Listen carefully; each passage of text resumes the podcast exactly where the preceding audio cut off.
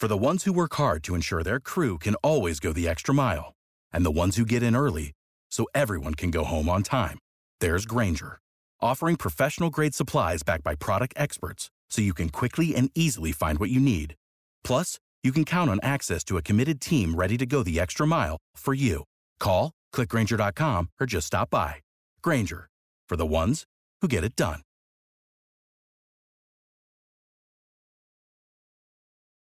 It ain't the left side or the right side, then it must be the left side. Welcome to a special episode of On the Fin Side here with Brian Catanzaro and Paul Pickin. Join us on Facebook, on Twitter, subscribe to our YouTube channel, and find us on iTunes as well. And you can send a message via Twitter with the hashtag FinsideQ. That's F I N S I D E Q. We're here today with a with a guest that a lot of people in the Twitter world, or if you're looking at the Dolphins online, are very familiar with. We have uh, Chris Chastity with us here today, and uh, we're recapping the Dolphins Seahawks game as well as a few extracurricular activities that went on before the game. Chris, how are you doing tonight? Hey, I'm great. Thanks for having me. Absolutely. And you can follow Chris on Twitter at Fins Chris. That's P H, not F, P H I N S Chris. So, Chris, even before the, the Dolphins game got started, which was a heartbreaking 12 to 10 loss to the Seattle Seahawks in Seattle, very hostile environment, also had some extracurricular activities um, with the protests. Some Dolphins fans don't care whatsoever. Some people care very much. Uh, what do you make of this? Well, I think if you begin by looking at the cause, it's a good cause. It's a good social cause. And what you have are four players who wanted to draw attention to their cause. And and the point of protest is to do that, is to draw people to a cause. But when the method of protest is divisive and disrespectful, as was the case, the cause gets totally lost. And now what you have is a group of people who salute them for doing what they did, and another group of people who totally disagree with their methods. And all you have now is this debate going back and forth about what they did, and the cause has gotten lost in the noise, which I think is kind of sad. Quite frankly, I liked what the Seahawks did, standing at attention, um, arms locked in unity. It was respectful, and they didn't lose the message they were trying to get across. So um, Yep. I sincerely hope that Arian Foster, Kenny Stills, Jelani Jenkins, and Michael Thomas rethink how they're trying to get their message across and find a different way that's not as divisive or disrespectful. So, Yeah, Chris, and- I just I just want to get your opinion on this. It it came out today as well that Stephen Ross actually supports uh, what Michael Thomas and company did. Had a conversation with them after the game. Said, let's Mhm. find a way to do something about this. So, given the owner's support that they're getting, do you, do you still see that being the case moving forward, or how do you see that playing out? Well, I, you know, this is it, there's a there's kind of a plus and a minus to Ross sticking his nose in it. The plus is that he can help them to channel their cause in a more productive way. And hopefully that's what comes of this. Um, Mr. Ross started his Rise initiative last year, I believe, or maybe even a year before that, to deal with um, social causes just like this one. And uh, that, you know, if, if they can take that cause and get it channeled in a more productive way, then it can be very positive. The risk is that it it causes a distraction. You have people in the locker room, that you have fans that don't like the way Mr. Ross is going about it, and you start to have a fracture not only inside the locker room but among the fans. Armando Salguero, the beat writer for the Miami Herald, published a letter uh, from a season ticket holder who wrote uh, to Mr. Ross telling him he was dropping his season tickets because he disagreed with how Mr. Ross and those players were, were behaving.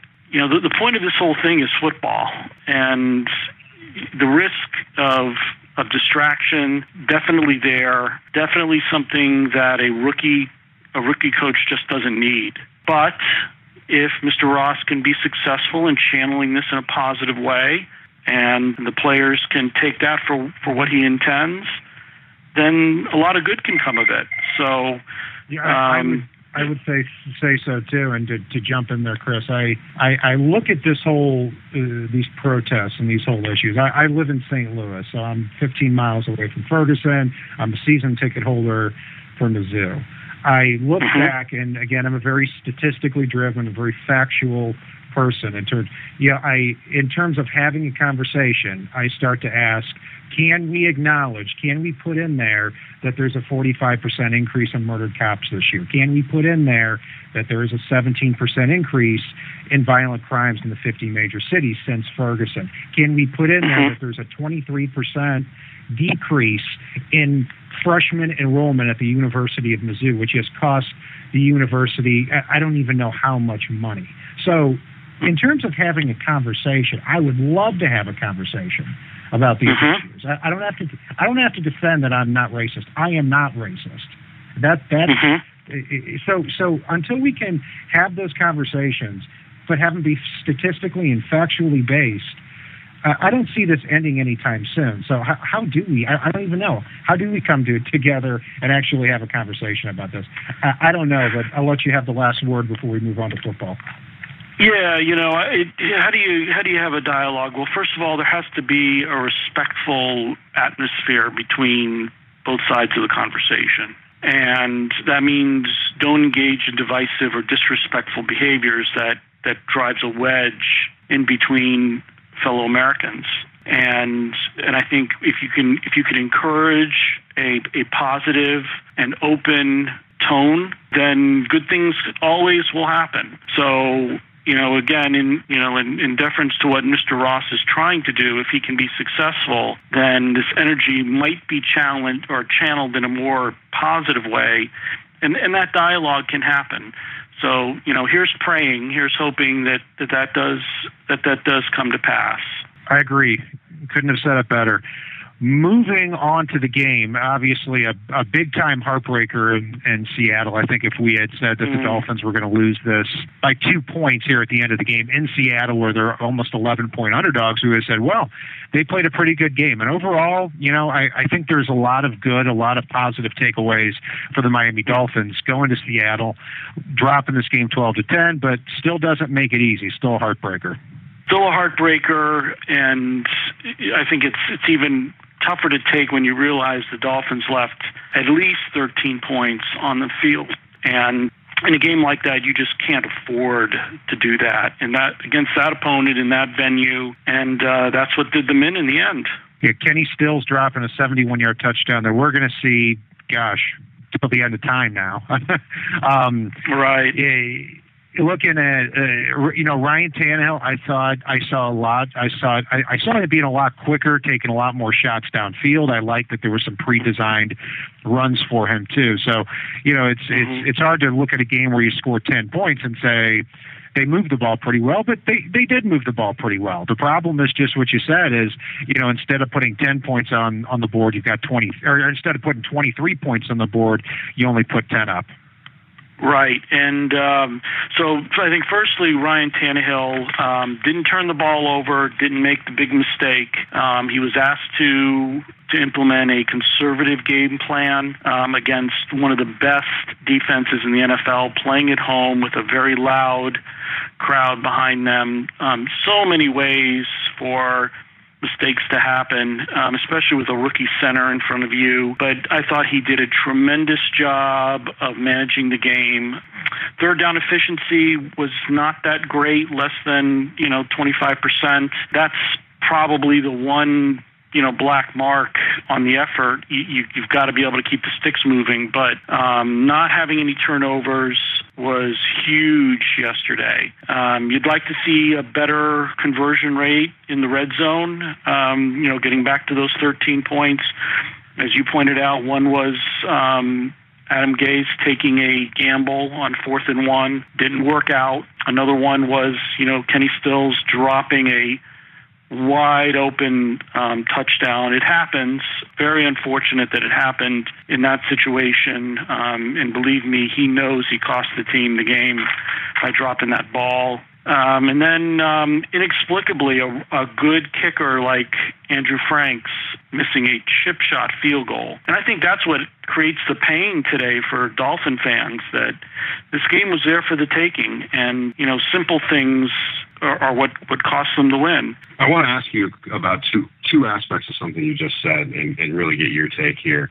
Uh, one of the mm-hmm. things you brought up was was the Dolphins rookie center in Anthony Steen reports are or came out over the weekend that Mike Pouncey may miss two to three more weeks potentially, given that he may have a fracture in his hip. Uh, I, I haven't right. seen confirmation fully on that yet. What do you make of that first before we go to the other one? Well, you know, first of all, you got to be concerned for Pouncey's health. You don't want to put him out there and have him have a major setback. By all accounts, this is an injury that he can bounce right back from and come out and be healthy and and contribute to this team's success this season. So the you know in a way they got lucky in in uh, picking up Steen and having him work out at center. And uh, you know again, I thought he acquitted himself very well yesterday in a really tough spot in a tough environment. I mean, he's the guy that's got to be able to snap the ball when there's noise going on, and and uh, he's got to be able to call out line plays and and calls, and I just thought he did a tremendous job. So you know the Dolphins have the luxury of making sure they don't rush Pouncey back sooner than he needs to. You have a serviceable center, make sure he gets healthy, and then uh, you know then you can be back in business. So I think it worked out okay. He's the least of their worries right now. I'll put it to you that way. You're, yeah, you're not kidding. You're not kidding. Anthony Steen, I'll tell you what, if he keeps playing a few more games like this, Mike Pouncey may have to be worried about where he's going to uh, figure in when he comes back. I mean, I, I do think Pouncey gets his job back regardless, but mm-hmm. Anthony mm-hmm. Steen has done a hell of a job, not just this one game. It's not like we were I, wasn't even crossing my fingers hoping Steen would play well in this game. I assumed he would play well based on what I had seen in preseason. You just watch him. Not only is he assignments out, but he looks like that he knows what he's doing. Just watching him interact and pick up blitzes and call out. I mean, that, that's impressive stuff. Really does go back. You'd have to think to Nick Saban and being coached at Alabama. I know it's a sin to bring up his name in Dolphins world, but the reality is he's a well coached guy. So yeah, well, I think I think you know I think the thing too is the poise of him. You know, as a rookie, stepping in there and being able to handle that situation, especially with the noise. And and really not firing a ball over Tannehill's head when he wasn't looking, or making you know making the big penalty or the big mistake. You know, I, I just thought he did a really great job in about as tough a situation as uh, as you could ask of him. He did a great job, and uh, there were a lot of also very good defensive performances yesterday. Maybe not in the final two minutes, but for the first yeah. 58 for sure. You know, yeah, uh, you know, I, I saw a lot. I saw a lot that I liked in the defense yesterday, uh, and and I thought that it looked like not not only was it a sturdier looking unit. Yeah, Jordan Phillips played a hell of a game. Mario Williams. Stockier off the edge. Not saying he's mm. better than Olivier Vernon, but stronger mm. for sure. And mm. then the mm. linebacker group was flying all around the field. What, what were your takeaways defensively from the game yesterday, Chris? Well, I think firstly you you've got to um, salute you know, defensive coordinator Vance Joseph and his staff. That was a brilliant defensive game plan yesterday that they put in. It was strength on strength. The Seahawks wanted to run the ball. That defensive front would not let them get going on that. Their their running back Michael um, had over four yards of carry, but he really didn't do anything of consequence to the Dolphins all day long. And you know, a couple weeks ago, I wrote a wrote a column, and I said that there's no unit on that team um, that will have more to say about wins and losses than the defensive front. And uh, yesterday, they sure did prove it out. Um, I know they gave up you know, they didn't get to Wilson and disrupt him on that game winning drive he had at the end, but there's no way you can blame the defense for this one. They they just balled like crazy yesterday. I also think that Kiko Alonso started very quietly, but at the end of the game, you look at the stat sheet and you see 11 tack. You know, you you would expect to see Reshad Jones at the top of the list with a dozen, but then to see Alonso one behind him, you're kind of like, oh, you know, he was he was so quiet and uh, in a forced fumble, well, in a fumble recovery as well. Um, you know, he was so quiet, and you didn't think that he was doing anything, and then you look down, and he's like, "Wow, this guy actually, you know, he kind of filled up the stat sheet." Um, I thought the safeties yeah. were that's some of the best game. That's one of the best games I've seen by our safeties in a long time. You know, Isa Abdul Quddus played a fantastic game. What an upgrade he's been over, you know, kind of the, the revolving door the Dolphins had the last two seasons with Delmas not being able to stay healthy. I thought that Vance Joseph did a very good job of hiding Xavier Howard opposite Byron Maxwell yesterday and not having him in a situation where he was on an island too much. Uh, he did a good job disguising that weakness at cornerback. Um, unfortunately, on that last drive, Baldwin got matched up on um, Bobby McCain, and, Bobby and that McCain, just didn't yeah. work out well. But I thought for 59 minutes, uh, the defense was just absolutely terrific. It was absolutely terrific. And I'll tell you a couple of observations you made there, Chris. Uh, I think Isa Abdul and, and Kiko Alonso, the combination of them instead of Michael Thomas or Walt Aikens and, and Kelvin Sheppard, what a difference that makes, uh, both in terms Yes. of talent and speed. And yeah, Xavier and Howard, you're right. They did do a very good job of disguising him. And what I liked is they they moved him a little bit further off the ball than they did Maxwell, so that Mm. when he, he would allow for five, six, seven yard catches, and then Howard with that closing speed would be able to come up and make him pay for it. Yeah, they would have the completion, but th- that's an effective use of that. As opposed to the whole bonehead Kevin Coyle scheme where it's a cover three bail where you just let them run up the field and then you just take off if you're the defensive back for some reason. Nobody knows why, but thank God I saw a defensive coordinator who could get the job done. I, I saw I saw people flying around. I saw talent on the field. I am excited to see what this defense brings for the rest of the year. Yeah, you know, I am too. And uh, again, I think the the success of that unit is going to be predicated on the defensive front. If they can continue to pressure quarterbacks uh, the way that they did to Russell Wilson yesterday, the Dolphins are going to be in a lot of games this year where they can win. And um, you know, it's amazing. You hold Seattle to ten points at home or 12 points at home. I think you have to have a lot of respect for how difficult that is with an elite quarterback like Russell Wilson and the home crowd. So, um, you know, hats off again to the staff, to those players. I don't, I don't know how you can ask much more from them than than they gave yesterday. And even when you looked at the last drive, uh, you see, even though it's a 14 play drive, yeah, we lost the game on that. Darn it! But every play was contested too. There, you know, maybe other than the Doug Baldwin 20 yard catch, but other than that, everything was contested, and so definitely a good start for the defense. Hopefully, they hold off next time. Chris, and, and, and please uh, help me to pronounce your last name. Shashadi. Shashadi. I've been calling you Shasity for the last decade, so my apologies there. That's okay. I still love you. Love you too, buddy. yeah, you know, just one Uh, more one more comment, if I could, about um, Ryan yeah. Tannehill.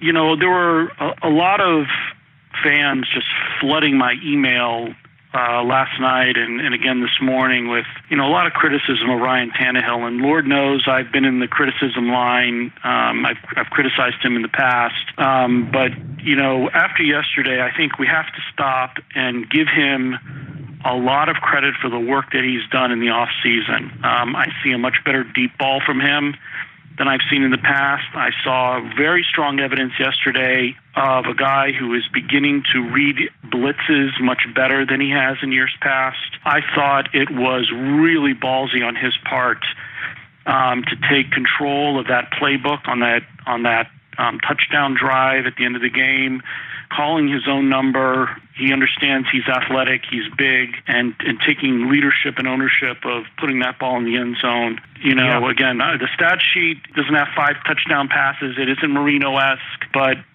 he did what he needed to do against a defense like that in that venue to give his team a chance to win.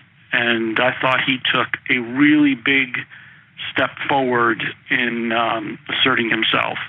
So um, and, and, and I was, it's an interesting pleased story with him. because yeah, I, I was pleased too. And when you look at the stat sheet, Chris, if you if that that if he had the same stats and then that 71 yard completion for touchdown had gone to Kenny Stills, now you're talking about 17 for 30, 250 plus yards, a touchdown, and a victory at Seattle. I mean, that's Hell yeah, how that's big right. a play that was. That's, That's right. big- We're all that- happy that- today. We're all back slapping each other, and uh, Yep. you know it's it's cheers all the way around. Um, unfortunately, Stills dropped the ball, but you know your quarterback is supposed to put you in a position to win the game. He's supposed to be a difference maker. Last year, maybe he overthrows Kenny Stills by five yards. Um, and how many times have we seen him do that in the past? And but yesterday was right on the money.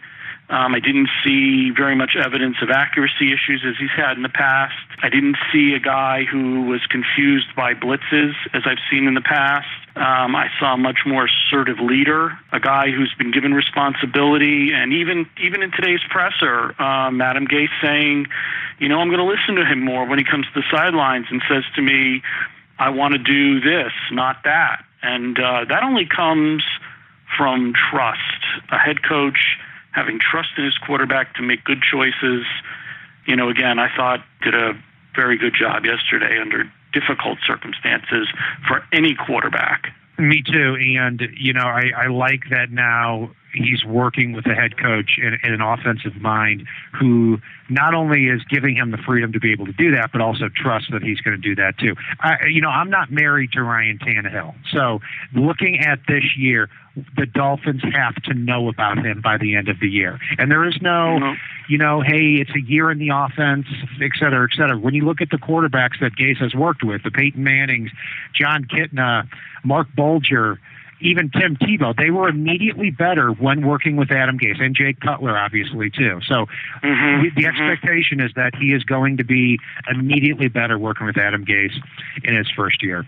Chris, thank you very much here for joining us here tonight. Uh, I think we've gone over a little bit over our 15 minute timing that we said. Follow Chris on Twitter at Finn's Chris with a PH. Chris, uh, thank you very much for joining us. Anything else you'd like to throw in there tonight? No, uh, I think um, tough game coming up again at New England. Uh, the Dolphins have a chance to steal one, which they haven't done in New England in maybe seven or eight years since the Wildcat game. I'm looking forward to it. I think that that defense gives the Dolphins a chance to steal one and uh, go one up on the Patriots in the division and take the division lead. Absolutely. And we'll hope that it happens here, that it would be a huge victory, a big upset for the Dolphins if that were the case. But, you know, they, they are missing a lot of people, and the matchups are there. Chris, thanks again for joining us here tonight. And Yeah, uh, my we pleasure. will Thank reconnect for having you. me. Absolutely, and we'll think we'll I'm sure have you on. You know, we're we're doing this segment. We're not sure what to call this segment yet, but really rotating between Dolphins fans that that we really know know what they're talking about. You're definitely in that group. So thanks again. No. Thank you. Appreciate that. Have a good evening. You too. And in the words of Brian Miller, if it's not on the right side and it is not on the left side, it is on the fin side. Solo D, take us home. It ain't the left side or the right side, and it must be the fin side. It ain't the left side or the right side, and it must be the fin side. Listen, Dolphins fans across the land all tuning in to see what Brian Cat and Paul about to do again. We rep our team, you can't change, stop or ruin it. All we need is to figure what to do to win. Fans radio, live and direct. Win or lose, we're showing up for every contest. No puppet talk, it's all raw and unfiltered. Voice of the fans when the season looks peculiar. Rockin' aqua orange over here, then you familiar. Every week they coming through our speakers to fulfill the crave we have to hear team and all the latest news. Vets the rookies trying to make the team paying dues. Current players and alumni interviews. City to city, state to state, follow the moves. Call the hotline, Dolphins talk set to go. Best sports team and show all across the globe. Fin. ain't the left side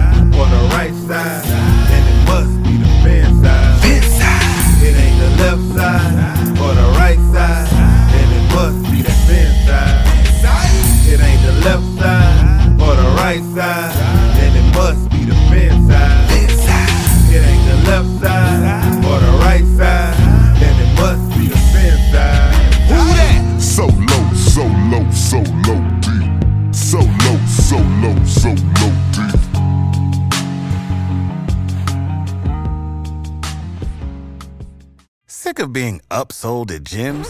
My guy, you're currently a base member. For $90 more, I can upgrade you to our Shred membership. For 130 more, you'll be a Swole member. And for just $300 more, you'll reach Sweat Platinum.